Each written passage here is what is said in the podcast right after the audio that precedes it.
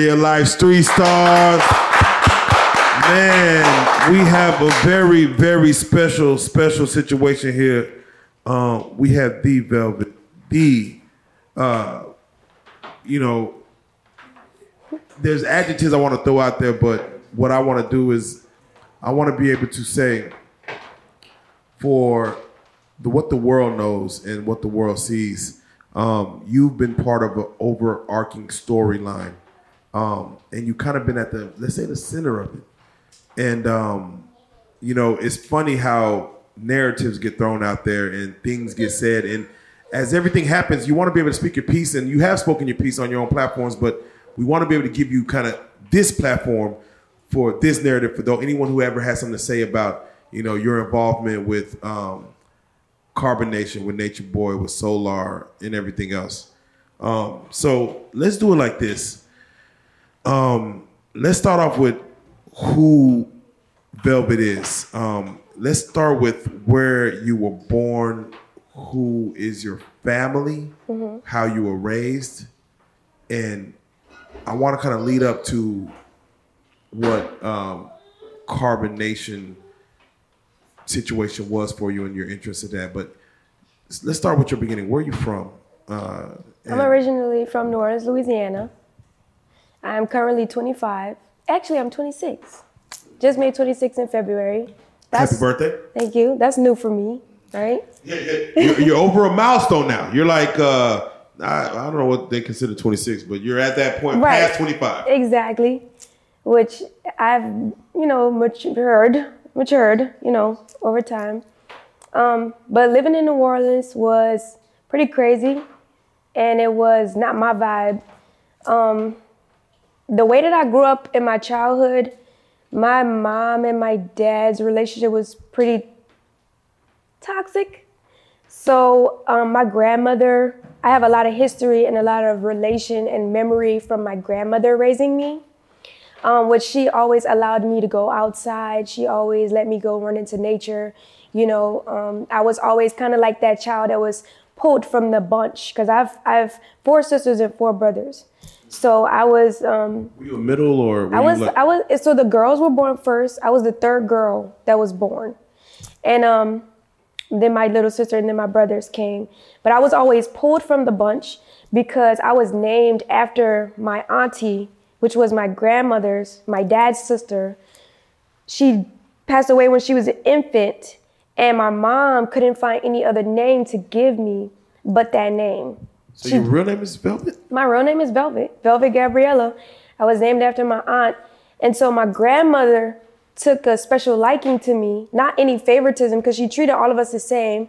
But because of that dynamic, I was, you know, I was like that child, you know, that special child in a sense. So um, that's why I have that memory. And the way that my grandmother raised me, that's where I felt like I got all of the love that I needed as a child and the nurture. But when my uh, family got split up after some time, my mom and my dad got split up after some time, I stopped seeing my grandma, which stopped that dynamic between me and my grandma to continue to flow. And because I was the oldest, after my mom and dad got a divorce, because I was the oldest, I became the mother of my younger siblings. Wow. So I was like taking care of them, sending them off to school, doing their hair at 11. I started at 11 years old. A lot of people don't know that from 11 years of age up until 17 years of age, I was a mother. That Literally. explains that explains some things. you know and uh, with th- be, with that being the dynamic of my early childhood i had no choice but to think like an adult so it made me think about other things that like that a child wouldn't think about like spirituality you know what's in the world and my parents because they had their own things going on they weren't pouring into me like you should know this you should know that you should you know th- it was other things that they had going on that they were dealing with emotionally that took away from raising me the way that I technically needed to be. And so, with that being the case, I spurred off when I was 17. I ran away from home. And um, by the time I was 17, I actually was into major organizations in my community. There was a group called Rethink that I um, got into, and that was more of like a cultural economic type of or reform group. So i was like in communities like talking to people like we should be thinking like this. We should be living like this. You know going to high schools and talking to the high schoolers like you should really focus on your education and xyz and why it's important and so i made a big name for myself within rethink alone they actually put a memorial of me i wasn't even passed away yet wow. i'm probably is still there this was in 2015 2016 wow a picture of me with a dissertation like this girl is amazing, you know, at 17, 18. Following that, I joined an organization called Groundwork. That's global. That's like a more of an agricultural type of organization where I actually have went from different states in the United States because of this group to focus on economic development, you know, over the That's world. Right. And so I was always into nature. I was always into agriculture. So by the time I decided to go to college, which I was like in my mind, graduating high school, which I graduated alone, I graduated myself. My parents did had no involvement with me graduating from high school because of the divorce, because of the dynamic, because of me running away. I pushed my family away. It was way too toxic for me. So when I um, thought about like what I wanted to do further my education after high school, I was completely over education because I'm like, these schools are not teaching me what I need to know. If you would have replaced um, this class with maybe agriculture or maybe with like uh, uh, me learning Spanish or something like that, you give me another opportunity, another another avenue to learn through. Maybe I could be better at school, but you know, I wasn't failing. I wasn't a failure. It was just that I felt like they, the schooling system wasn't giving me enough to work with, you know, to learn from. And so I was like, I don't know if college is the, is healthy. I don't know if that's something that I want to do. And I've always heard stories of my friends and my other sisters and, you know, people that I knew saying that once they got into college and they chose a profession that they had to switch it and change it because once they started studying it, and how the schooling um, teaches it to you, they're uninterested. So I'm like, why, why would I go invest my time? And the, you know, these are my thoughts at a young, oh, yes, you no. know. So by that time, 17 years old in the 12th grade, my parents and runaway. I'm constantly talking to the counselors. My from ninth grade to 12th grade, I was always in the counselor's office talking to the counselors like, I'm sad, I'm depressed. I like this is crazy, right? But by the time, you know, that situation happened, by the time I ran away, my school pulled in my parents for a parent teacher conference to talk about my emotional uh, distress. And um, because I was so much into nature, I didn't know that there was a program. Like I didn't know that there you can go to school for agriculture. Like I didn't know that. So I'm like, scratch school. I don't want to go to school. I just want to go live in nature. I want to go learn about nature. And my parents are looking at me like, yo, she's like, we don't know. Like, is she gonna be a bum? Like, this is what this is like this is what I experienced in the 12th grade, sitting at a parent teacher conference. You know, my, my family's like, they don't even know that you can go to school for agriculture. You see what I'm saying? Right, so right, there's a right. dynamic that's like out of the loop.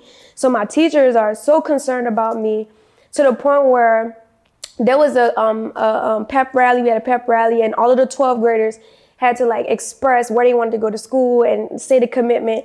And I told in front of everybody, the whole audience, I'm like, look, I'm not dedicated to any college, but I want to further my skills and my profession in agriculture. Right there, the same day, there was a, um, a um, Tuskegee alumni, and he actually gave me a scholarship to go to Tuskegee University right there, then in that day, they enrolled me in the college, got in a HBCU, and I pushed myself forward to go to school. My mom actually supported me and drove me to school. And that's when I started my agricultural um, education. And I was passing flying colors. Math, not good at math. That's not a good subject for me. I'm not even gonna sit here and lie. Ah. so I was failing at math and I was also failing at history because I knew that they were lying. I didn't know why. I didn't know how. Right. But I knew that they were lying and I couldn't retain it. And I'm the type of person, if I can't retain something, I'm not doing it. And I didn't know at the time that you could drop out, you could drop classes and pick up new classes. So I just dropped out completely. But this was upon my um, discovery of carbonation on Facebook. You know, every all the children on internet. So while I'm in college, um, studying agriculture, I'm on Facebook on the feed looking at agricultural stuff, and this um, carbonation popped up. Yeah, what are you seeing? Um, th- at the moment, it was of Nature Boy, and he was on the live with Yaya at the time, his wife at the time, and they were talking about living in tune with nature, being vegan, why it's important to, you know, disconnect yourself from certain things. I didn't look at it as too extreme, you know, because for me personally, that was something I was already doing without the influence of Nature Boy. So I was like, wow, that. So I went, clicked on his page, and that spurred me to, you know, research a little bit. And that's when I came into contact with the group, and I saw like there was like, like profiles of different people who were in that same circle or culture or tribe or whatever. And I started going look at everybody else's pages, and everybody else was like living it up in nature. Everybody was eating fruit, and not only were they just people think that they were just living out there, but what I saw was when I started studying these people that was in that group, they were giving knowledge behind why they were eating the fruit that they were eating, why they were living in tune with nature the way that they were, why they were disconnecting from Babylon, as they would say, like they were giving the information of why instead of just like posting it like, yeah, eating fruit is great, you know? Right. So, and I'm a I'm an information based person, so that that was cool to me, you know. But I was very young also, so I never thought to like do background checks and like go look at him like his past, you know. I wasn't Living in the moment. you know. And I'm already depressed with life. I'm like, bruh, like this is this ain't even it. Like I, I'm in I'm in school, but I really don't want to be in school. I'm passing my classes, but I really it's draining to me, you know. So at that particular moment, I'm like, wow, this would be nice. I never thought to like go out there or live with them, but I was like, it would be nice to live a life where I can actually see myself thrive and also become more knowledgeable about what it is that I actually want to do and pursue in my life. And so um, I got into contact with one of the members that were there that were connected to Nature Boy. You reached out, or Um, yeah, I reached out to them, but Nature Boy, me and Nature Boy had never had any type of interaction, you know, at this point. And so, um, it was a guy because he was the only person that I saw there that I could potentially have a connection with, whether it was platonic or romantic. So when we started talking, I was like asking him about his life. I'm asking, you know, and this is what you do on the internet. You you reach out to people, you connect, right? So this is what I'm doing, and one thing led to another. We're and astrology is big, so he's telling me his signs and this and that, and seems like we have a lot in common. So our relationship evolved into a romantic relationship. At, e- even still, it's about two weeks in. Me and this guy is talking. Still haven't talked to Nature Boy. Still haven't really like know, know who the leader is. I don't even know that there is a leader. I didn't even know like none of that. But the guy, he's like, you have to go through Nature Boy. You have to talk to him first to come through. And I didn't know what that meant. I'm like, what do you mean talk to him? I'm talking to you. Like, we're together. Like, what do you mean?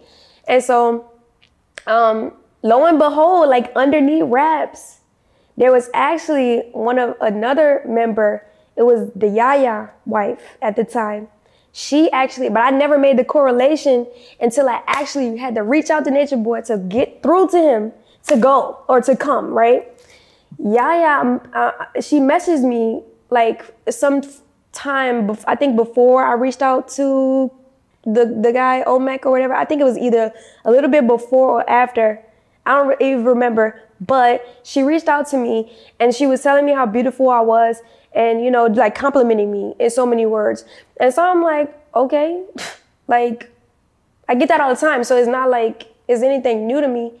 Um, but I guess that was her way of starting a conversation. But if we don't have nothing to talk about, I'm not gonna, you know, fast forward. That was Nature Boy's incentive. He used her to message me to say like I want to be like I want you to be my wife. But her at the time, she mm. didn't, she never was into the wife dynamic and throughout the story you'll be able to get more just into the story of how it actually played out. But Yaya never was with it because of the emotional, verbal, and spiritual and physical abuse that he was doing behind closed doors at the time. So she never was like, I want you to be, a-" she never did what he told her to do.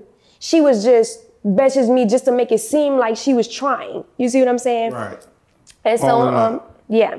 And so Nature Boy, I guess, um, like after some time, I found out that it was some friction between him and Omek because Nature Boy wanted me to come, but he didn't want me to come because he wanted me to be with him, but I wanted to be with Omek, and it was like a dynamic that I had no idea of, and Nature uh, Omek didn't either. So Nature Boy was doing a lot of stuff behind closed doors that nobody was aware about. So eventually, because I was so persistent and consistent with the relationship that I had from jump, Nature Boy was like, all right, cool, she can come. So I get there, I go there, I drop out of college, I go there. Because I'm failing college And at this point. Yeah, you're failing, and where are you going? Where where are they at now? They are in Costa Rica. Costa Rica. Okay. Yeah. And so um I get there and there's like we get to this we, we get to this restaurant. He takes us all out to eat. And there's this conversation about me being sure about what it is that I want. And if anybody knows Velvet or rather get the time to get to know me, you will know that I know what I want. I might not have certain details because I'm still young and I'm figuring it out and I'm perfecting my ideas as I go, but I know what I want. So I'm having this conversation with him in front of the tribe, in front of Omac, and he's like, "You sure you want to be with Omac? You sure?" And I'm sitting there and I'm like, "Yeah." Who's asking that? Nature Uh, Boy Okay. to me and Omac. He's asking me about Omac. Like, are you sure you want to be with him? You sure you don't want to be with somebody else? You know, trying to like spin it like that. And I'm like, I said I wanted to be with Omac. I said I'm with Omac, and I'm currently with him. That's what it is. That's what it's gonna be. All right, cool. Blah blah blah. We get it. We get it. You know, fast forward.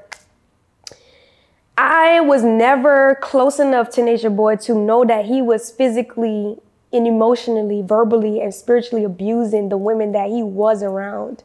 I was always with the guys. I was a guy. I was in the field going get fruit and bringing it back to the home so that we can eat fruit.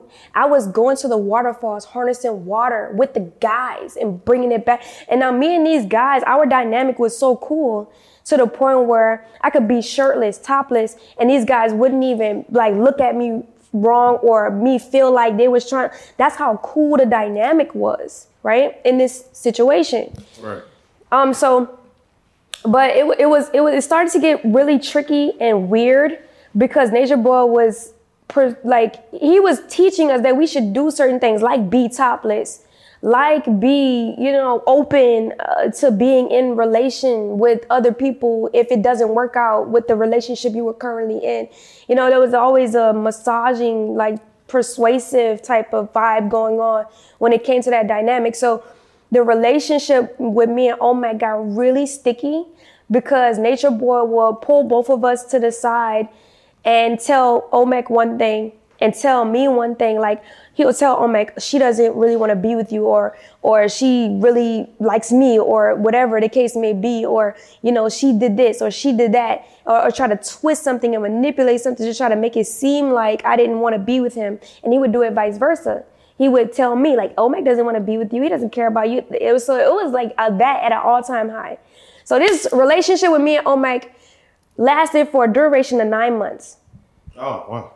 I humbly and honorably got out of that relationship with Omac because at that juncture of me breaking up with him, I knew that it wasn't going to work out. And the last thing that I'm into is leading people on.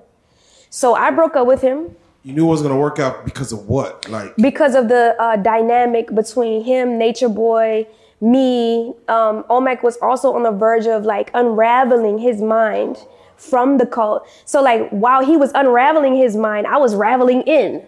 Right. So Nature Boy, what he's saying, and I have to ask you is, are you intrigued with him and what he's saying, based on his persuasion of what's going on? Like, hey, he's not liking you, and you're not.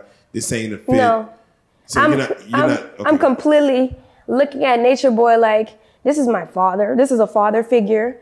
This is somebody. This guy, I'm tw- I'm 21, 20, 21. This guy's like 34, 5, 34, 35, 36. I'm not looking at no grown ass man. I'm not. I'm young as fuck. I'm not looking at no man. You know what I'm saying? I'm wanting to be with somebody that's my age. I'm looking at myself as even a teenager. You see what I'm saying? So I'm not thinking about it like that. I'm not even thinking that he's trying to get with me. because I number one, I have no experience being social because I've always been in the home. I've always been around other kids. I've always been taking care of other kids. So my my dynamic with being social is off. You know, at this point, that's like one of my first real interactions outside of being in college, and I never really was social in college because everybody was doing shit that I didn't do. I didn't party. I didn't do the thing, you know, that college kids. So um moving forward, me and Omek, we get out of the relationship. He winds up leaving like the next day. And I decided to be on my own. And I said, I want to be single. And I want to, you know, be solo. Nature Boy, on the other hand, when I tell you, bro, this nigga love bombed the shit out of me. I, I didn't even know what that was until like the next day, or like Omek is leaving, and when you say love, uh, like how quickly does he attack? Does I break up. I break up with with Omek. Like right now, I break up with Omek. Five minutes later, like after me and Omek's done having a conversation, Nature Boy is like telling one of his wives or one of the women that's close to him, "Go tell her I like her cookies. Go tell her I like the scarf she's wearing. Go tell her I like the wrap she's wearing. Go tell her that she's doing good in the curriculum." Go, go, you know, and these women are coming to me like, Nature Boy really likes you, you know. you know, like making it cool, making it a thing. And I'm like, I just got out of a relationship. In my mind, I'm like, I just got out of a relationship, you know. I'm trying to be, I'm trying to focus on the knowledge because that's what I went there for. Regardless of me getting into a relationship with Omek at the initial point, the entire relationship that me and Omek had revolved around the knowledge. This nigga would literally teach me everything, and I would be like, I got that. I know that. I understand that. And if it was something that I didn't know, it was like being reminded because most of the information that's being talked about is something that is already innate inside of me, and which is why I want to be in nature in the first place. So, with that being the case, moving forward, and to fast forward just a little bit in the story, um, I wind up making the decision to be with Nature Boy because he's love bombing me so hard. I feel like I'm backed in a corner with like a guy being like, I love you. I want to be with you. I love you. I want to be. I'm like, okay, well, if you love me, all right, cool. Like, let's get together. You know what I'm saying? Yeah. Let's do it. That's that's that's the honest truth. You know what I'm saying? Like, let's do it. He's currently in a relationship, Nature Boy. He's currently in a relationship with three women. Those women from my understanding now, looking back, every woman that he's ever gotten with was never based off of any value. It was never based off of what that woman could have offered. It was never based off of having um, children with those women. It was strictly off of um, sexual, having sexual relations with them, just to sleep with them, just to experience them because of whatever fanatical fetish he has. There was with, like a body, face, sexual tendencies. Like yes. What? Oh, okay that's what I that's what I feel with Nature Boy. You know, it was never it had no substance. Any relationship he has ever gotten in had no substance. So when I got into that dynamic, I went into a polygamous relationship knowingly. Got into that dynamic, I if you've ever watched me on my own blossom and grow without the drama, I'm a literal flower. I have so many skills and talents. I still am have even unraveled within myself because of the drama, because of the chaos. So with that being the case, these women naturally felt intimidated because what I realized, and even within myself at some point in time, the reason why I was even able to be with Nature Boy was because of some type of low self esteem that I had within myself, or trying to find love in all the wrong places, or, you know, just not be confident within myself, like to know, like to exactly know, like, or, and then on another spin to it as well, is because of my lack of experience in the world as well. So I tied both of those together. But I said that to say this those women, from what I've experienced, they didn't have no self esteem. That's the truth. I was the woman in these situations in every single instance, from the woman that I got into it with in the first place, in the beginning of our relationship to the motherfucking end. I was the one to tell these women, you're good at this. You, you obviously are doing it. You're good at that.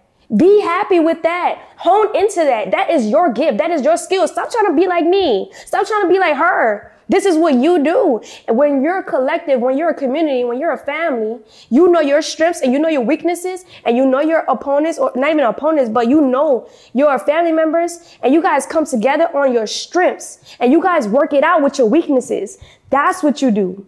So I have to ask you, do you feel like Carbonation and Nature Boy, just in general, Carbonation, uh, that they pulled in women who had those weaknesses or who had those insecurities or who were weaker in a sense? Do you feel like that was the overall goal of the women that you've seen that was within the nation? Yes. Yes, I do. I think Nature Boy thrived off the fact that he could reel in women who were who didn't have who didn't see their own self-worth because for a mind like his those type of men with those personality characteristics they target women who have come from broken families, who have daddy issues, who have mommy issues, who have childhood trauma, who, you know, it's an easy, that's easy prey. That's like, that's a no brainer. Yeah. You know? And so every, and, and it, I don't look down upon any of these women because of their weaknesses, because I have mine too. My thing was was coming out of our weaknesses and knowing our strengths. And but because I've already realized some of my strengths coming into carbonation, those women were intimidated because I was already naturally in my strengths. I'm doing it, I'm being it, I'm actively living it. So those women exited the relationship. They couldn't handle they couldn't handle, and because I was me, Nature Boy was falling in love with me. He didn't want to fall in love with me. He fell in love with me because I am, I, I am who I am. I, I, he fell in love with who I was, you know? And, and then on a, another note, fell in love with an idea of who he thought he could turn me into. See, which he, he didn't know that he could never turn me into the person who he thought he could. But those women left the relationship I was still there for them. I didn't make fun of them. I never made them feel like shit or anything like that. I just kept it moving, you know? But for some reason, Nature Boy, you know, always had the mind and the idea and the heart to want to turn these women against each other. Not even towards me, oh. but to each other. And so he would talk to each woman individually, have sex with them, and tell and pour into them like great things, and then tell the next woman she ain't shit. And then so the next one would be in competition with the other woman, and then the other woman would, is just messy and, and and chaotic. So I have to ask. Let's just get perspective. You were in carbonation for how long? Let's just say. Um, about the same amount of time, about like four years. Um, four from years. 2017 to 2020. Okay. Yeah. Um, let's say this: you end up becoming Nature's Boy's main, I guess you could say, wife. And is yes. that is that wife on paper, or is it just wife? In, this is wife in real life. Like this wife in legal. real life. Like there's this a is, ceremony, or there's a like what, like how does it work? Like I could tell I could tell you the story. Please. You know, um, so fast forwarding. Um, after those women left, it was me and Nature Boy in a in a monogamous relationship for an extended amount of time that's where he he um, got me really open to like trust him and like like have the idea to be polygamous with him and take on new wives. So as we were going through that process over time, I started to like allow these women to come in, but I never had a say so. I never got to choose these women. I never really got a chance to know these women prior to coming into the relationship. So I was always at odds with him. And so that turned really physically abusive. So because he didn't want me to leave and he didn't want me to like be, have my own things and, and be my own person, he would confiscate my um, passport, my docu- all my documentation, all my identification, he would take it. So over the years, fast forward in 2020, 20, I believe that was 20, yep, that was 2020. Um, over the course of these all these years, he had my documentation. And one day he came to me with my document, like with my documentation confiscated all the way over there somewhere. I don't know where it is. Wow. He comes to me one day and he's like, "Hey, I'm gonna marry you." After three years of talking to me about why marriage isn't important, why we shouldn't get married, why it is, you know, uh, uh, uh, um, denouncing spirituality, and I'm like, "You want to marry me?" For real? Wow. And in my mind, I'm planning my escape. This is in 2020, April of 2020. I didn't successfully escape until November of 2020. COVID just like COVID just hit, right? Like, Yeah. Yeah. Wow. So he's telling me this, and I'm like, but wait, what about knowledge? I'm like, we can't get married. That goes against everything you just said. That goes against everything. So I'm trying to talk him out of his idea. He's like, no, because if I get into trouble, if I get into this or I get into that, you can get me out. You'll take the flag for whatever it is that I'm doing. I was like, in my mind, I'm like, oh my God, I gotta get away before this nigga marry me. play versus. Yes. Oh wow. He told he said this to me, and then the next day he comes to me and he's like, "We're just gonna make it a group thing. I'm gonna get them married. I'm gonna get them married. I'm gonna get them married. I'm gonna get them married." And I'm like, "This is a fu- total fucking disaster." Can I ask you a question? Mm-hmm. Um, and I want to go back. Uh, you mentioned before the abuse, um, you got with Nature Boy. I have to ask you, um, when did the abuse start, and what was that abuse early on? This was the abuse started when I was about three, three, four months pregnant. How far in the relationship were you pregnant? Like, I know you said four years overall, but how far were you into? I was about a year, maybe two, three months in carb, like in the actual situation. Like a year Well, and three. a year and three months. Yeah, in the actual situation. Nine months, you're not even. You're no longer with uh, Right. the first situation. Now you're with Nature Boy, and that's it happening.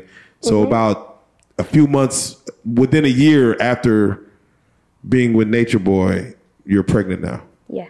and you're three months pregnant.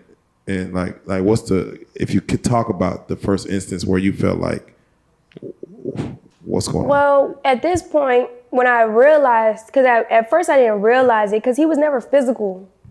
Like at first, when it first started, the abuse first started, he was never physical. He was always emotional and verbal. But I never looked at that as abuse because I come from that. I grew up with that. That became a norm, a normal, a normal thing in my mind. Um, so one day we was living in Belize, and it was a situation where a woman came the girl Kendra, um, Sheba, she came to Belize and he wanted to be in a relationship with her. And I said no, and I was completely against it. She was a virgin at this time, and he wanted to take her virginity. And he told me that he wanted to do that. And I was like, You know, you're not doing that, not on my watch. And he physically abused me right then and there. And this was about three, four months pregnant. And from that initial moment, it was all she wrote, or all he wrote, rather. And that's when I started experiencing physical abuse from him. So, Bev, I have to ask you, um, what was your reaction to that physical abuse? Because sometimes in relationships, based on how you react, is how things will continue or carry on. What was your initial reaction upon that initial situation? I was fighting his ass back. Like, we was fighting. So this led to him being more extreme. Like, you know, if you, hypothetically speaking, you physically abuse somebody and they back down, you're not gonna abuse them because they backing down unless you're a real psychotic person and want to abuse that. But that wasn't the case. He abused me, he physically abused me to a small degree. And I was like, you ain't gonna hit me, period. Like, so I'm fighting him. Like, we fighting. But now he's choking me out. Cause he got he need to get me to stop trying to fight him back. Now he's like trying to exile me from existence because I'm trying to fight him back. So in my mind, because and at this juncture still has my documents confiscated all the way over there somewhere where I don't know. I'm like, okay, how can I not be in a situation where I'm gonna get strangled and not get abused? So it always turned into me doing what he wanted me to do, but I, I could never get with it. So it, it will always be physical and then ending in him choking me out and blacking out. And then waking up and being like, I still don't have my documentation. I'm five months pregnant now. I'm six months pregnant now. I'm seven months pregnant now. Still don't have my documentation. I'm seven months pregnant now. I'm eight months pregnant. I'm having a baby now. I still don't have my document. How the fuck I'm gonna get out of how I'm gonna leave? Still also while not wanting to do the things that he want me to do. So I'll just back down and be like, you know what? Fuck everybody. I don't even care. But my body is shutting down. I'm shutting down. So he's angry with me because I can't physically perform with him or be with him. So he's forcing me at this point with the women, without the women. And I'm sitting there like, I want to leave. So I'm, I'm going through this tug of war online because he's recording me, making it seem like to the world that I'm just crazy and I don't really know what I want. But he's got all my shit confiscated. We in the middle of nowhere in a foreign country. I'm pregnant. I have no communication with my family for almost two years at this point. You know? So I'm just like, this was in the beginning though. You know, after I had after I had Eliana, that's when I started thinking about I really want the father, you know, because I'm not thinking as I'm having her, I'm not thinking that he's actually like crazy. I'm not thinking like this man will try to do anything to destroy me. I'm not thinking like that. I'm thinking that he's just coming from trauma just like me. And I have to give him grace. I have to love him through his pain. I have to love him through his trauma. And that was one of his big things too. Like you have to stay by your black man's side. You can't leave him. You can't give up on him. You got to go through some things to, you know, love, love, doesn't come easy. And I'm in one of those states and I'm like, I'm considering, you know, considering him, considering Ellie. So I'm putting myself on the back burner and taking on things that I shouldn't necessarily have to because I want him to be better. And I also want a, a, a future for my child that I technically didn't, ne- never had as a child. I'm fighting for that. So I'll stay in a relationship when I did get my doc- when I did have a chance to get my documentation, I did leave. But the only reason why I went back three times to Ohio, or were you leaving to? Well, this also it's a pro over the time span of four years. I left maybe about three times, and then I went back. Yeah, and the only reason why I went back was because Nature Boy would get me on the phone, and he would be like, I'm gonna not um, be in this polygamous relationships anymore. We're gonna make it work. We're gonna do what we have to do to heal from our traumas. You know, sweet talking me, wooing me. You know, being romantic, doing all the things that he can to get me back in his presence. And I'm like, he's already the father of my child. I want to make it work for the sake of my child. So I'm like, all right, cool. Every single time I went back, within a matter of two weeks, we was already in a polygamous relationship. He was already physically abusing me. So I'm like, now the first two times I went, I left and I went back. I I never calculated in my mind that he would do it again. I'm not thinking that he's gonna do it. I'm thinking that we're gonna get better.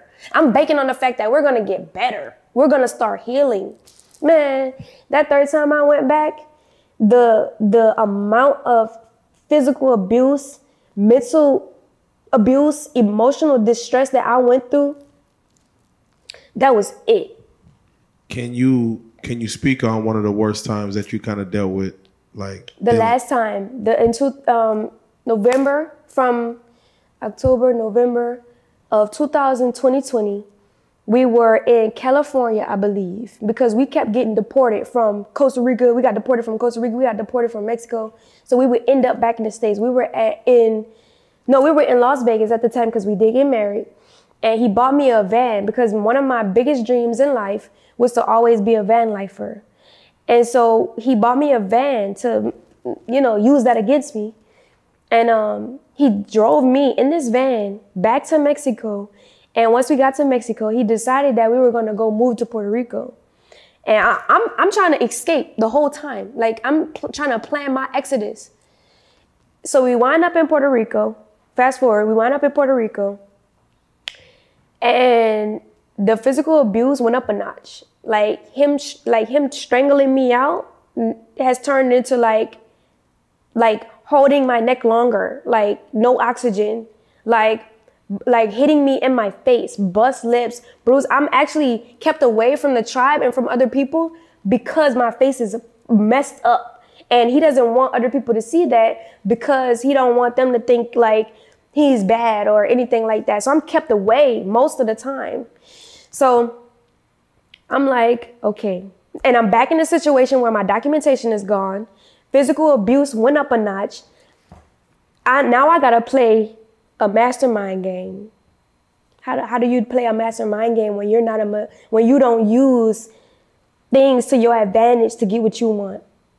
So I'm like, okay, the best thing that I can do in this situation is allow everything to happen.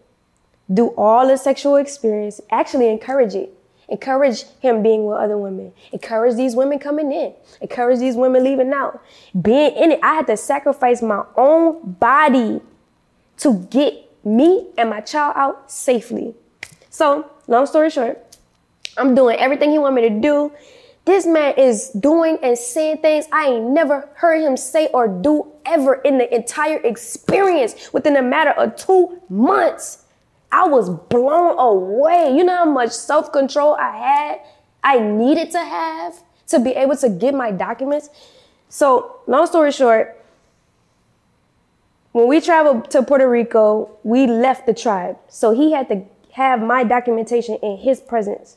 So I knew where it was. So every single moment, I'm tracking my documentation. like, oh, it's right there. It's all right, cool. Yeah, no, you, you, you can hold it. I know. You got it you know, making everything cool, kosher. You know, we in the house in Puerto Rico. I'm making plush pallets. I'm like, come on, Aya, come on, Malia, come on. yeah, let's have a drink. Now he's encouraging smoking and drinking now at this point. So I'm like, one night he's like, let's smoke. Let's. I'm like, yes, let's do it. I'm getting everybody drunk. I'm I'm rolling the blunts. I'm let's get high. I'm lighting them bitches, but I'm acting like I'm smoking, and I'm passing it to them. I'm like, y'all, yeah, I'm making the drinks. I'm popping them open. I'm like, y'all want another drink? Let's get it. Let's let's have fun. Got the music blasting. He is going crazy. He has a whole bottle of Hennessy. This nigga done damn near drunk the whole bottle of Hennessy. He on social media on Instagram going crazy, like spit coming out his mouth on like. I'm like, yo, look at this man turn into a fucking demon in front of me, and all of the other women just as oblivious. And I'm like, Every single moment that I got to sneak away, I'm packing my things. Let me take this shirt. Oh, he coming. All right, cool. Like, yeah, we having fun. Yeah, yeah, yeah. Go back in the back, sneak some more things. I'm, I'm actually creating a whole situation. He don't know that I already got my passports on lock stash. Me and Ellie already got them. Already done put them. I already done came up and scoped out everywhere. I'm, I'm actually got the women outside with me, looking around while they thinking I'm engaging, I'm looking around at my surroundings. Oh, I can escape right there. I can leave right there. Fast forward into the night, they all fall asleep. I'm like, man, they about to, they not even about to get up. Everybody about to be hungover. My body naturally gets up at like 6:37. So I get up, and you know how you hungover. And it is not really until about maybe 10 o'clock, 9 30, 10 o'clock in the morning when you in a hangover where you really start getting your, like you really in a deep sleep and you start getting. So I go back to him like, right now it's not the time. 6 30, 7 o'clock a.m. It's, it's not the time. Let him sleep a little more. Let it, let it marinate. So I lay back down. My body get up again at a natural timing. I leave Ellie on the pallet. I get up. I get my bag. And as I'm walking, there's a spot that I did not calculate because I couldn't see. A whole opening, the gate, because he always puts us in and gets houses where there's gates around us so that we can't get out. This whole side of the fence is smashed over. I put my bag on the other side of the fence, go upstairs, Get Ellie off the pallet. I got my harness sitting on the stairs. I'm putting my harness on, walking. As I'm walking down the steps, putting my baby in the harness, harnessing her to my back. No shoes on my feet, one bag, couple snacks, maybe some crackers and some nuts with some water. Walking in the middle of nowhere, don't speak no Spanish. I'm gone. I'm like, fuck all you. I take the phone that he gave me, every, all that. Give me that. That's mine. I take a couple monies out his wallet and everything. I'm like, that's mine you know. So I get to where I gotta go. I find. How far this, are you walking? This was like, I want to say about maybe four or five blocks. And then I find this opening where it's like this construction site. And I'm like, maybe I can get Wi-Fi right there. So I go try to get Wi-Fi. I'm literally like this with an infant. I'm like trying to get Wi-Fi, got Wi-Fi. Get in contact with some uh, a taxi company. I'm like, look, bro, I'm stranded And now, how much is gonna be to the airport? We two hours away from the airport. It's gonna be hundred dollars. I'm like, look, I only got forty dollars. He like, all right, I'm gonna just come pick you up. He came pick me up. Got to the airport. I, I, I deliberately told Nature Boy where I was because I wanted him to know that you never gonna see me again, ever. So he come to the airport while I'm there trying to woo me, trying to talk to me. I'm letting him have, I'm telling him everything I wish I would have ever told him in my life.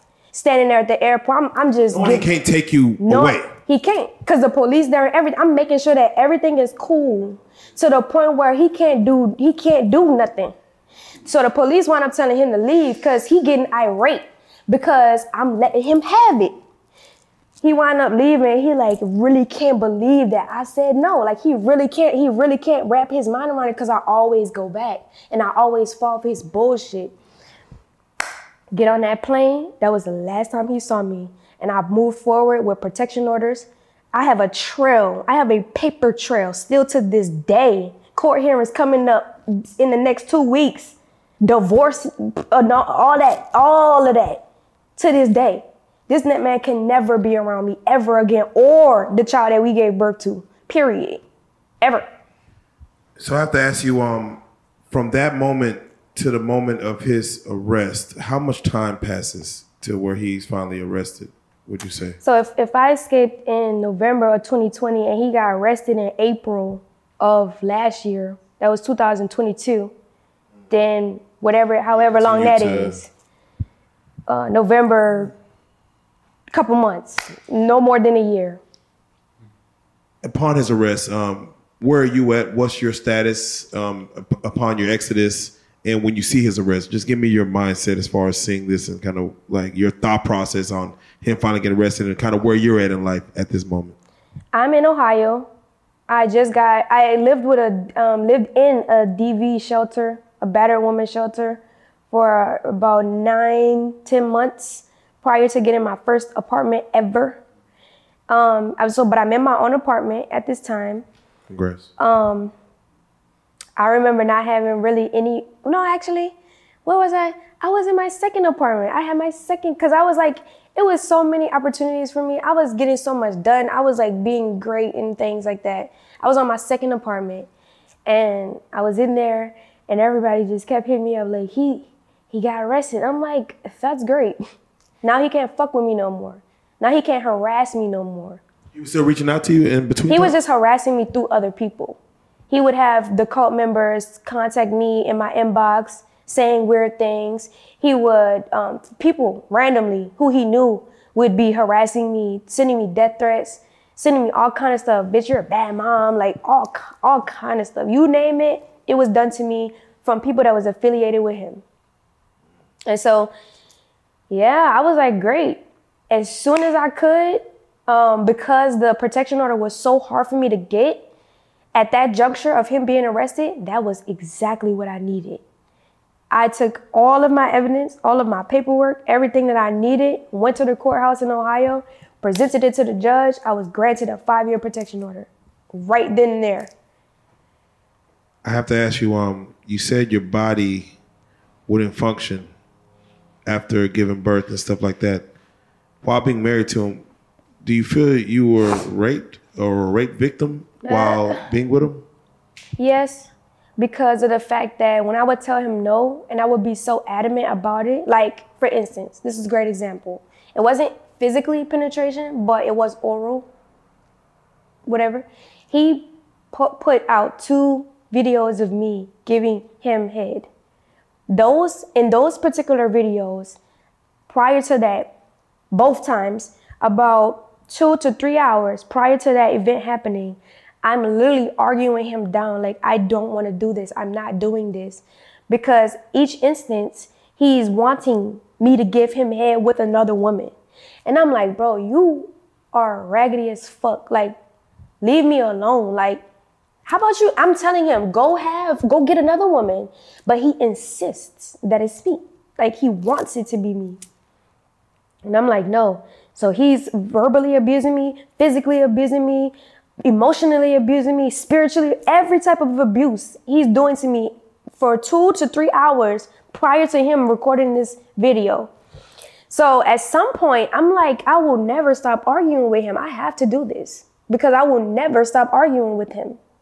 So I'm like, fuck it, let me just get it over with so I can go on about my day. And and also I'm still simul each instant I'm simultaneously planning my escape. At also at the same time.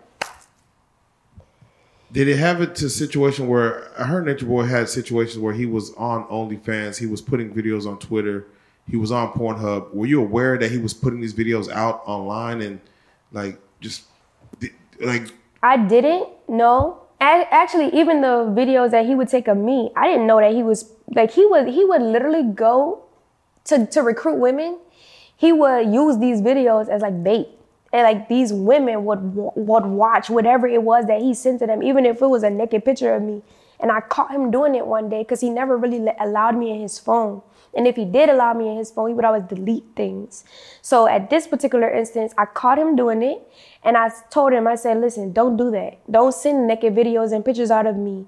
I'm not comfortable with that." And he's like, "All right, I'm not gonna do it." Blah blah blah blah blah blah. But just to fast forward and answer the question, no, I wasn't aware that he was doing these things. I didn't find out until somebody else told me that he was doing it. But I have never seen him put like a sex tape out of me. I don't know if it's out. Actually, I do. And even he lied about that. And that was back in Mexico. He leaked a, a um, sex tape of me and Sheba that he forced both of us to do. He forced me and Sheba to do that. Every sex, for me, I can't speak for these other women. For me, any sex tape that was leaked of me, he forced me to do. Period. You know, but I didn't know that he was uploading it because he made it seem like other tribe members uploaded the video that was leaked of me. Now, the other two videos that he leaked of me, he deliberately did that after I escaped in November of 2020 because he was fucking mad because I was never coming back. And he had to tarnish and destroy me. Wow. Did you ever, do you ever feel like you're going to be able to testify in this trial? Do you are you planning on testifying in this trial? Do you plan on have they reached out to you to even consider it? Um, they have reached out to me for evidence, but they have never reached out to me to say like to testify or anything like that. But if it ever, if I ever have an opportunity, yeah. like you think I'm not? Like I was there. No one knows that most of my physical abuse was because I was standing up for the fairness and the just of the situation for me and everybody else involved. I fought for Solar and Zoka's relationship. I fought for their baby. I fought for Sheba and True's relationship and their baby. I fought for Aya to have her own relationship. And this is when you see him recording me on camera with videos of of yeah, it's Velvet's idea for everybody to be in monogamous relationships. I ain't never tell nobody to, to be with. Y'all be with who y'all want to be with. I'm just saying that what you think that I'm getting from Nature Boy is what you deserve. You deserve a man to love you wholeheartedly, and I deserve the same thing. Period. And and because Nature Boy didn't want that to be, he would physically abuse me because of it. And everybody's looking at me as the demon. Everybody's looking at me as the person that's in between them sleeping with Nature Boy. So I'm just like, fuck all y'all. I, I realized that I was fighting for something that I needed to be really fighting for myself. I have to ask you, um, to even have uh, Nature Boy's child, um, Araya, and even to have it overseas, is that like in a hospital? Like you're going to yeah. Puerto? Like how was that? Experience as far as giving birth for the first time? Because again, you explained your upbringing. This is this is new to you. Yeah. To be able to give birth in another country. Well, you know, honestly, honestly answering that question, the abuse was so intense that I actually so when a woman is pregnant, I don't know if a man can know this or even if men like actually understand this, when a woman is pregnant, she is emotionally tied to her body. I mean, all people should be, men and women. Some people are more than others. But in this instant, I was detached emotionally from me, from my body, from my baby, from my needs. I was completely detached because I was so stressed out. When I actually was in the process of going into labor, giving birth, and I couldn't even experience it the only thing that I experienced was excruciating pain, like to a degree that I still can't even really describe. It's not even a description or, or an adjective that I can use to describe it. It's just excruciating pain. And all I know is that I'll just, it was almost like having an out of body experience. Like, kind of your body is just there and your mind is just gone. Like, my mind, like, I, like, I couldn't even correlate how much pain that's how much pain i was in. It was like over it was like over the top. Like it was it was something i was just like fuck this i'm gonna die right quick. Like you know? And i gave birth to my child. Well i actually had um, proceeded to get an epidural because it was so painful. Like bro it was so painful bro i Whew, lord have mercy. Hey, you know, she she got poured out with forceps. My, my I was so emotionally detached from my body that my body wasn't even responding to the pregnancy. My body wasn't doing the natural things that it should have been doing while I was in labor. So they had to pull her out because she was dying inside of me. And I was like quite literally dead. like if they would have never gave me the epidural and pulled her out with forceps, me and her would not be here today. wow, Straight like that. wow. And that was pretty intense because the experience that I thought I was gonna have and the experience that I wanted to have was the complete opposite.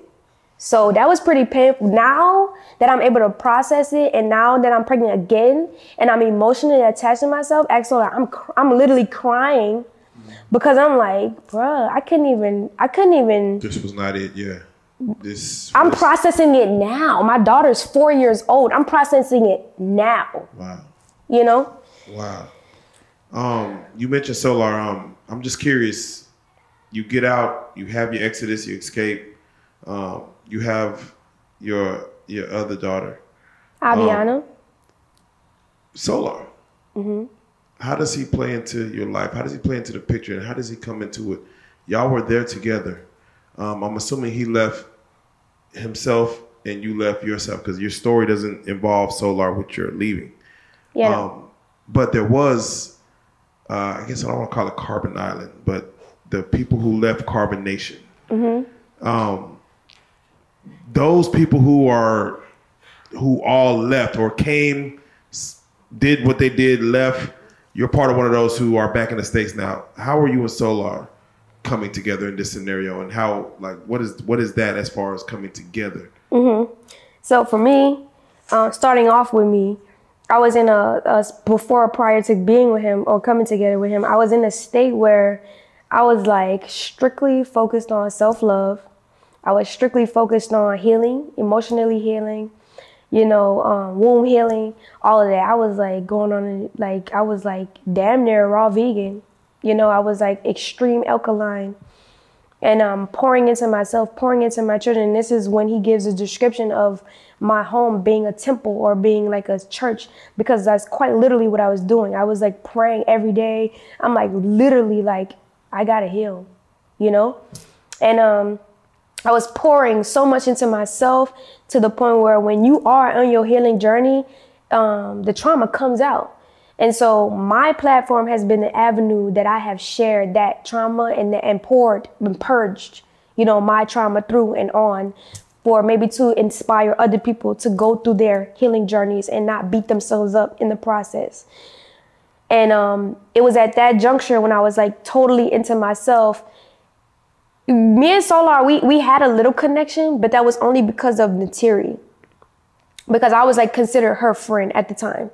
Um, but one day there was like so much stuff going on and like certain things didn't add up to me because Jan- J- Natiri Janae, she would tell me one thing and I would give her advice and then she wouldn't take it. And I started realizing that she was lying about cer- certain things about Solar. Like she was, ta- she would call me to talk about Solar to me. And I'm like, I really don't care. I'm not even interested in y'all's relationship. That don't have nothing to do with me.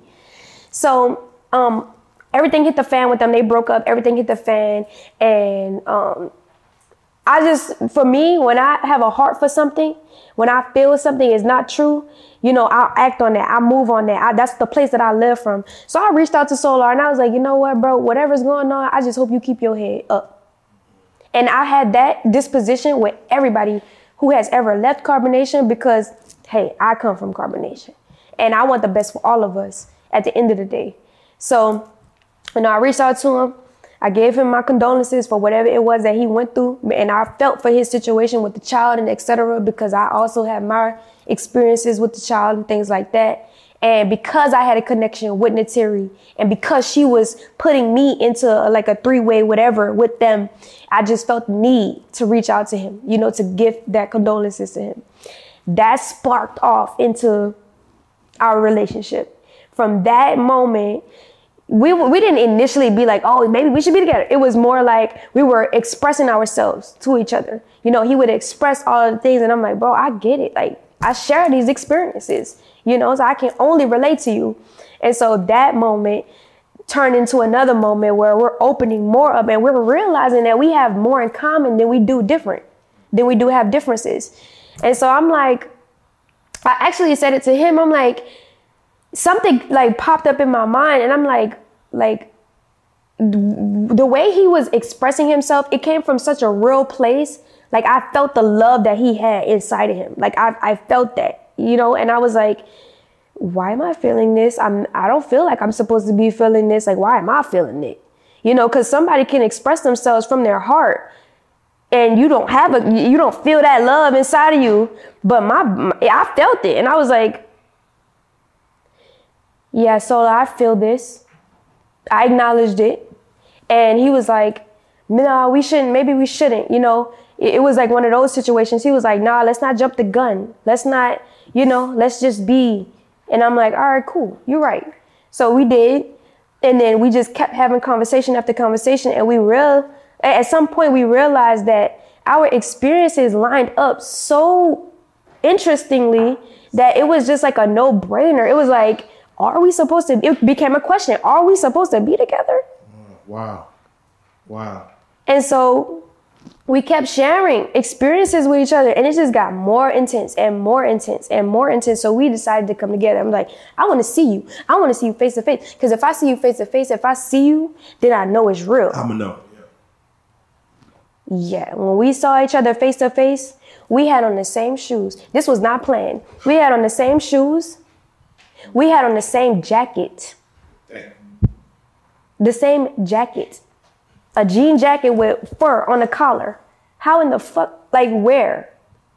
So I'm looking, I'm, I'm looking at the synchronicity of and the pattern. That don't just happen. So I'm like, mind you, I'm also considering his role that he played in my life without being in a romantic relationship with him. This man has gotten me everything that I needed before my pregnancy and after. He was taking care of me. Everything Nature Boy was supposed to be doing for me, he did from a distance, from the from afar. Wow. So I consider those things too, because I'm like, that's considerable. When you are going through things in life, you consider everything. You don't just consider one aspect just because, you know what I'm saying? So that was that or whatever. But we had about we have had our down moments because there is so many odds and there's so many like disillusions and there's so many like outside influences and many people have this certain like vision of me and they're they're like she doesn't deserve love at all. And i'm like what the fuck did i ever do to any of you bitches? I didn't do shit to nobody. I deserve love. I'm gonna give myself that period. Like they don't even the world doesn't even like me loving myself damn. because of this shit from carbonation. So I have to ask you then. Um, I seen a live video to where you were laying in Solar's lap and you were looking up at him, and uh, the way you were looking at him, I'm just curious. Uh, did you ever look at uh, Eligio that way? Did you ever look at Nature Boy that way? That's a very good question. I I always get the I always get the question was I ever in love with Nature Boy? Or am I in love with Nature Boy? I always get that question. For me, I feel that I fell in love with an idea. So when I looked at Solar the way that I did in that video, I did look at Nature Boy in certain instances. And I feel like it was only because of the idea that I fell in love with. I don't think that that love that I had was real because when you're in love with an idea of something, that's not love. That's not real. You know? whether I knew it or not. That's not real. I was searching. You know, so I feel like what I have with Solar is real. I feel like what we go through is real. You just mentioned that you have, uh, you're now pregnant. You just said that, you know. And again, if no one caught whether they seen this interview or Solar's interview prior to this, uh, you are now expecting a third child. Mm-hmm. And Solar, and you are now how many weeks pregnant? Seven. First and foremost, congratulations um, on just the journey that it takes to get to this point. Congratulations on the feeling and the euphoria of doing it the right way. You can't. Yeah, I'm You crying. can't pay for that. I'm like crying. Yeah, you can't Like I don't even that. know. You can't pay for that kind of joy. So um, definitely congratulations. Um, uh, again, as we did interview Solar earlier, and we talked about the carbonation thing.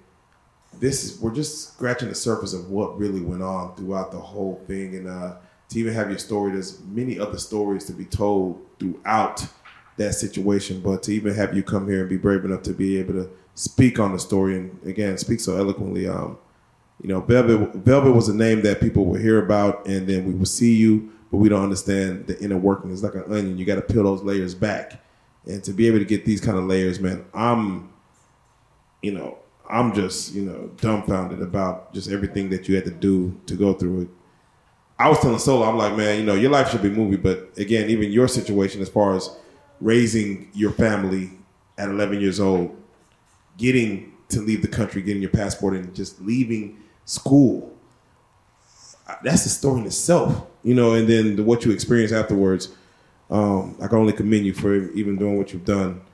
Um, I want to end with this, man. I'm just curious, man. Do you believe, um, or more so, what are your beliefs? Do you do you have faith? Do you have do you believe in faith? Do you believe in fate? Do you believe in Illuminati? Do you believe like where do you land in the prospect of how things are supposed to go? I believe in faith. That has been the trajectory of my life. That has been something that has always showed its face in my life in every, every in any instant, even when I turned away from it. You know, the way that I grew up was in a church, but it wasn't really the church that mattered to me. It was more so the connection and the relationship that I had with God. We we have all of these different religions and we call God all of these different names, but there is one source, whether we like to know that or not or believe that or not. And so I have a relationship. I personally feel like I have a relationship with that source. And because I have had a relationship with that source and I have been been faithful in the knowing that the source will provide whatever it is that I need moving forward on my journey, whether I make the right decision, wrong decision, whatever decision, as long as I'm leaning into what my heart is saying and I'm having faith in what my heart is saying, that I will never be led astray. And I haven't. Even in instances where it seemed like or it looked like I was, I have always been led to greater things, better things, prosperous things. And I have literally saw God show up in my life. I have seen the Holy Trinity pop up in my life, and there is no denying that. Period. No, that's real. And that's what I, have that's what I believe you- in. I have to ask you. Um, Oh, and I believe in prayer. That's like super important. no, hey, we are. I mean, well, we are. Um, Mama D. As far as her situation and your in, in, in your overall story, um, wh- where does it land? I'm just curious. Mama Dia was the most beautiful person I ever met in my entire life. She was such a mother to me. When Mother when Mother Dia, when Mama Dia came into the picture, this this was one of the moments where I were I was being physically abused at an all-time high. One of the most traumatic experiences. This was like I think she was there at the time. I don't know if you guys heard the the story where I cut my hair and stuff like that. At some point in carbonation, I cut my hair. It was like real toxic. But she came she came in at a very intense time of me being physically abused. And like I said, I was always pulled away from the group because of the scarring and the, the everything like that. So I was in a tower. Mama Dia would come to me with towels. She would come to me with clean linen. She would come to me with my food. She would come to me to, to conversate with me. I had no idea that she was going through what she was going through. I had no idea she even had a heart condition. I never had a conversation with her to get to know her. I didn't even know half of the people that was there, or their backstories, or their lives, or where they came from, or their hometowns. You didn't want to know, or you just was put away from. It was just I was just put away, and there was our the relationship that me and Nature Boy had was so toxic that it revolved around the toxicity. Everybody revolved around the toxicity because I was always like, "This ain't right. This is not right." And Nature Boy didn't want me to say that out loud, so he had to squash me. He had to shut me up in some kind of way, you know. So um, one day, one day I get up after having a meeting, we had a meeting and I saw Mama Dia. And mind you, I'm not making emotional connections with the people of the tribe because I'm not with none of it. I don't even want to be there. Right. So one day I get up and the, one of the guys at the time, they're like, uh, Nature Boy, you gotta come see this right now. And I'm, I get up and I'm like, see what? I'm thinking it's normal. I'm thinking like this shit is toxic as fuck. We see toxic shit all day, every day. Like why we gotta? So I get up. Lo and behold, it's Mama Dia in the tent, and I'm sitting there looking at her like, Nature boy, what you gonna do? Like I'm done. I, I don't even know what to say. I don't know what to do. I don't know. I'm So- just standing there like. Let's rewind it a little bit. Um, there's a story or rumor that um, with Mama Dia that Nature Boy suggested or told her to stop taking her meds that would have been able to prolong her life. Were you are you aware of the scenario in which that possibly could have been a situation, or do you know any details in with that at all? I don't because of the fact that all the relationships that Nature Boy had with women, I was not in the midst of. I was not talking to anyone. I was locked away. I wasn't on social media either, and I wasn't even looking through messages to see if my family was contacting me. I wasn't looking for nothing. I'm like just locked away Day to day. you know? So the conversations that he would have with Mama Dia, that's what they would talk about. I don't, I don't know what they talking about. And I wouldn't care to find out because he probably trying to fuck her. That's just honest from my perspective because every other woman, he's trying to fuck them. But what I do know is the fact that he encouraged no medication prescription vibe for any and everybody. But I didn't know Mama Dia had a heart condition. I didn't know that she was taking medication for it. And I didn't know that that was something that she needed to do. You know, she she actually came to me one day and she told me something like she had some pains or something. But I didn't know what to do for her or what to tell her because I didn't know her history. So I'm like, go ask Nature Boy. And so when she asked Nature Boy, when she went to Nature Boy, he told her to go ground. And, and she's like trying to confide in me. And I'm like, I don't know what you need. I, I can't give you what you need. Like, I literally don't know, you know? So then that's at that point, that's when the story came up about how she had the heart condition and stuff like that. But because Nature Boy was so gun ho on not having medication, not even vitamins, he he banned books at one point in time. We couldn't even bring books. Oh damn, Fahrenheit 451. So um, she was she was telling us we were in a meeting. We were in a meeting at this juncture. She was telling everybody about the heart condition because he had wanted her to bring it up so that everybody would know about it. She was telling everybody about it, but she kept saying as she was telling the story, but I don't need it. I always take it from now here and then. I don't really take it that much. I've always lived with it. I take it every now and then, but that's not something that I need to depend on. My she literally was saying how her family wanted her to take it and that she didn't want to. So she isolated herself from her family because her family was trying to force her to take the medication. So we're we are all thinking, probably even Nature Boy at this juncture, that she didn't need it because she's do, she's doing everything not to take it, like in a sense. And I, I So when y'all go there and see her, and you look at Nature Boy and saying, "What are we gonna do now? What What is he gonna do? Like what? What he didn't next? do anything. He completely passed the buck. Like he wanted to know what Solar was gonna do. He wanted to know what Key was gonna do. What, were you there at the time? Yeah, natural. The guy he wanted to basically he wanted to know what the other guys were gonna do about it. Wow. Because he didn't want to put his hand on it. He didn't want to have no type of affiliation with it. When nigga, you the cult member, you the cult leader. You know, so he he he told the other the other guys basically came up with an with ideas, and whoever had the best idea, that's what they did. Wow. So, but I have to ask you, um, was Nature Boy homosexual? Yes, I do believe that. Yes, Did you ever catch him in homosexual acts? yes, I did. Like, One day, this was we were living in Belize again, and one day he always like had this friend, but he like always downplayed the relationship to me with the friend. So I'm thinking of the guy friend is just a guy friend. I, I'm thinking he talking to his guy friend like guy friends. You know what I'm saying? Like Right. on some homie shit. right. Belize is a little different, but go ahead. this is where the incident took place in Belize. And he's on the phone with the guy, he's on a video chat with the guy, and he walks out the tent away from me to talk to the guy. And usually he walks away from me to talk to people. And I never really thought of anything. I was pregnant at the time. I never thought of anything like that. Like he would be talking about whatever behind my back or whatever. So I just was like, okay, cool. Like you going to have talk on the phone, whatever. And then I catch him, like he he thinks that I can't see him because he thinks I'm laying down in the tent.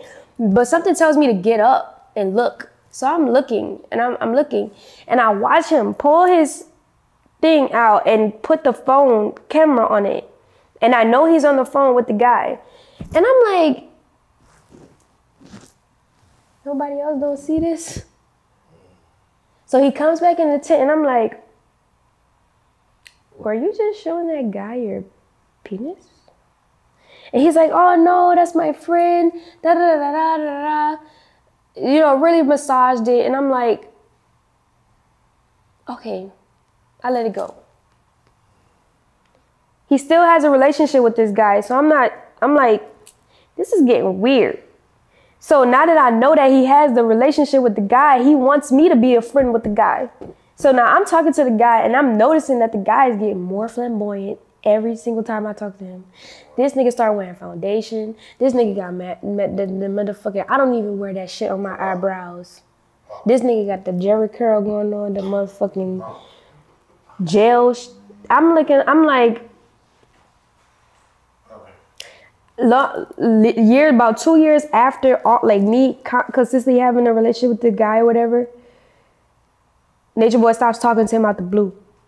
And i and i found out two years later that he stopped talking to the guy because the guy wanted to fly him out from wherever we were in the tropics to where he was to have sex with him or whatever for money. And this guy, the specific guy, used to send him money when before he got into the car before Nature Boy got into the carbonation thing. This guy used to send him money for sexual behavior, for sexual acts, and he would just send him money from how, whenever he felt like it, and that would be the gateway to having sexual relationships with Nature Boy. Damn. You, you, you mentioned there was, you know, no vitamins, no medication. The stories of like, you know, STDs just running rampant throughout the carbonation situation. What's what's the what is that in regards to where they say, hey, this is just, you know, whatever's out here. There's no protection. Everyone's just doing whatever. We all got whatever, and we're just going, you know, whatever. That was that was one of my biggest concerns being there. What like whether there was like a idea of STDs or not. I was always like nature boy. Like you keep sleeping with these people, but you you don't know what anyone has. Like you you know what I got. You see what I'm saying? Like you know my history, but you don't know like none of these people's history. So every time I would leave, I would get tested, and every time I've left, I had nothing came back except for the last time that I went or the last time I left. The last time I left carbonation, there was chlamydia in my system and trichomonas in my system. I don't know where that came from. I don't know how, like, like what. I don't know who he slept with, who had it. But at that juncture, that's when I knew that he had STDs and other people did. But prior to that, that last moment in 2020, I had never got tested for any STDs other than what I naturally had in 2017, which was a case of uh, HV, H, HVS1 herpes or whatever, which I'm aware that all of us have that to some degree. Uh, in our blood or whatever like that. It's just that whatever lifestyle that person is living, that antibody gets exposed in a certain type of way and it is, is non-reversible. And so in 2017, I was diagnosed with that. Um, but all of my partners have known that prior to sleeping with me. And I would tell people that. And I actually tell people that so I can get them the fuck away from me. And so these people decided to still sleep with me, but these people have never gotten tested and told me like, "Hey, I got I caught it from you, or I've I've contracted this from you." Me personally, I've never had an outbreak to you know to say like what that experience is like, so I don't know. But after me leaving that last time, I got my system clean. I did what I needed to do, and I'm back to my original layout you know, and I and I kept it like that. And last time I got tested was three months ago, and my status is still the same to this day. Now, if somebody decides to be with me, knowing that I have the the the uh, health history that I have, that's on them, you know. But people know my situation because I'm like I tell people this is this is what it is. Period. So, in regards to, um, I'm just curious as far as you know, at the height of carbonation when you were there what was the ratio of women to men, would you say? And also, what uh, ethnicity was the majority? Hmm. I, you know, I always felt like it was equal. Like, they might have like two or more females at a time, or they might have two or more males at a time, unless like all of the women leave because they were getting abused in some kind of way um, and then there were more men than women. I know when I was there in the beginning, um, the the group fluctuated so much to the point where so many people had left at a time, and I was like pretty much one of the only women, like one out of two yeah. women, and then there were like four or five men, but that was like one time. Um, but for the most part, like overall, because because the group fluctuates so much, I could say it usually be like an equal amount of girls to guy, you know? So it, it never made sense to me why we all why all the women had to be with one man when you got all of these other men out here who desire to be in relations who desire to, you know like why like what is this? Like this is weird. And it came out to be that nature boy wanted these men to be eunuchs he wanted to cut their penises off so that they can just be a servant. And i'm like bro that's not realistic. How you gonna turn these men into eunuchs that don't even that don't even make sense Game of Thrones, yeah, eunuch. Game of Thrones like a motherfucker. So, That's weird to me. to ask you, but um, even now, and you know, of course, Solar's in the background. Would you be open to even if, uh, let's say, you know, you Solar moving in the forward future, would you be back open to a polygamous situation, uh, whether on his end or whether on your end? No. You're kind of done with that. No. Poly. No. lifestyle. But from from what I've learned about myself, from what I've studied about myself, I'm a monogamous person. If, if I'm gonna give myself a title, if I'm gonna put myself in a category, I'm a monogamous type of person. You throw me in a community, I'm gonna be monogamous. Period. Anywhere I go. Because I am I, I just have a certain type of standard. I have boundaries. I have a whole heap of things that even if I wanted to be polygamous, it would literally have to be a situation that would literally have to present itself from God, and God would literally have to approve of it because it's just got to be ordained. Like, if, if that was the case. But at this juncture, in in the next year or two, I don't see that happening at all because of the space and time that we are currently in. The trauma, like, it's just too much. It's too many other variables no, without question. Yeah. Uh, you're older now. You've matured, and I'm just curious. Lastly, um, if you could go back and talk to your 17 year, 18 year old self, what advice would you give yourself? I would tell myself to finish school, finish college, because still to this day, and even in this moment, I'm thinking about being in somebody agricultural program. And I still have yet to really do that because I have other responsibilities now that I have to think about. and I have to do I have to put certain things on the back burner to be able to eventually get to the point where I can focus on being in somebody somebody's agricultural program. Definitely. But I, I would I would tell myself that, and I will also tell myself to just study a bit more. Stop stop relying more on what people are saying more than studying what they're doing, watching what they're doing, responding to things based off of someone's actions rather than what they're saying. Man, without question. Well, Velvet, um, you know, your story again is it, it, it, leaves you with no words. But for those who do want to follow you, who do want to see kind of what you have going on, be able to root for your journey going forward, and be able to assist uh, maybe even you know provide some uh, guidance or provide some knowledge. Um, how can they get at you? How can they uh, reach you? Uh, what's your social medias? Well, my Instagram is one thing, but I really want to put my YouTube out there. Oh, you know, let's Creole, focus on that. Yeah, Creole dot femininity. Um, New Orleans is considered Creole, so that's why I got the Creole period femininity Creole dot femininity. But I will tell people just to be aware of scammers because people have made multiple YouTube channels of the same name and femininity is spelled different, maybe two I's, two N's. But Creole is spelled correctly and femininity is spelled correctly for, for my platform. Just make sure you have that period in between Creole femininity. But that is where I put the most of my content on, where I speak from, where I unravel, where I purge, where I be a mother, where I'm tapping into my crafts my YouTube. That's what Creole Femininity. Beautiful. Um, at this time, we normally ask any shout outs you want to give, man. Any people that you want to just kind of commend or give recognition to on your journey to this point?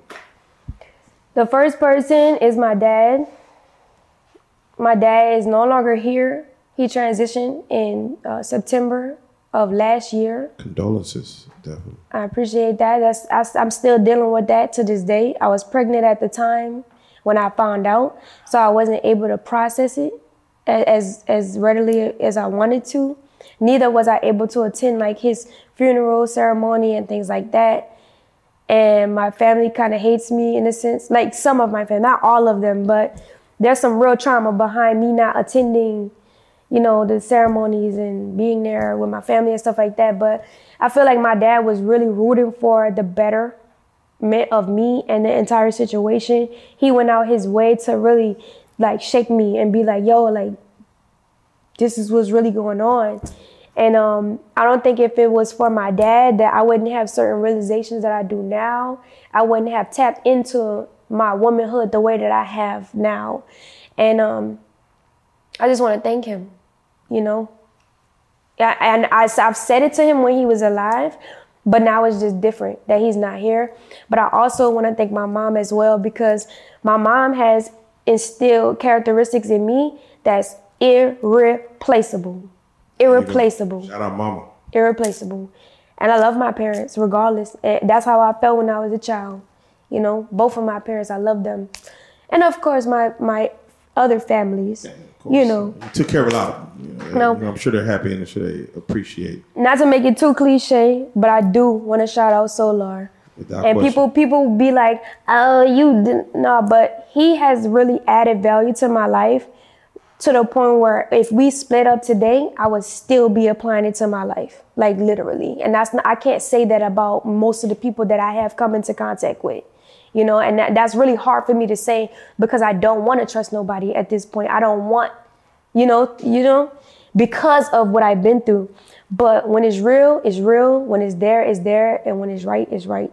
And that's that's this is what it is. Well said, enough said, man. I gotta say it, man. Have you to do what you just did, man? Is very therapeutic. I'm glad you were able to kind of get some of this out and give it to the world. Um, again, I want them to digest it and understand who you are and the kind of mechanisms and how you work. But um, I got to say, thank you for coming to the couch, man. Uh, this carbonation thing, again, of course, is an overall arcing story, but to get your perspective on it, uh, we really appreciate it. Uh, we have to say, man, uh, you are a real life street star to even be here, and we do thank you. Thank real. you for having me.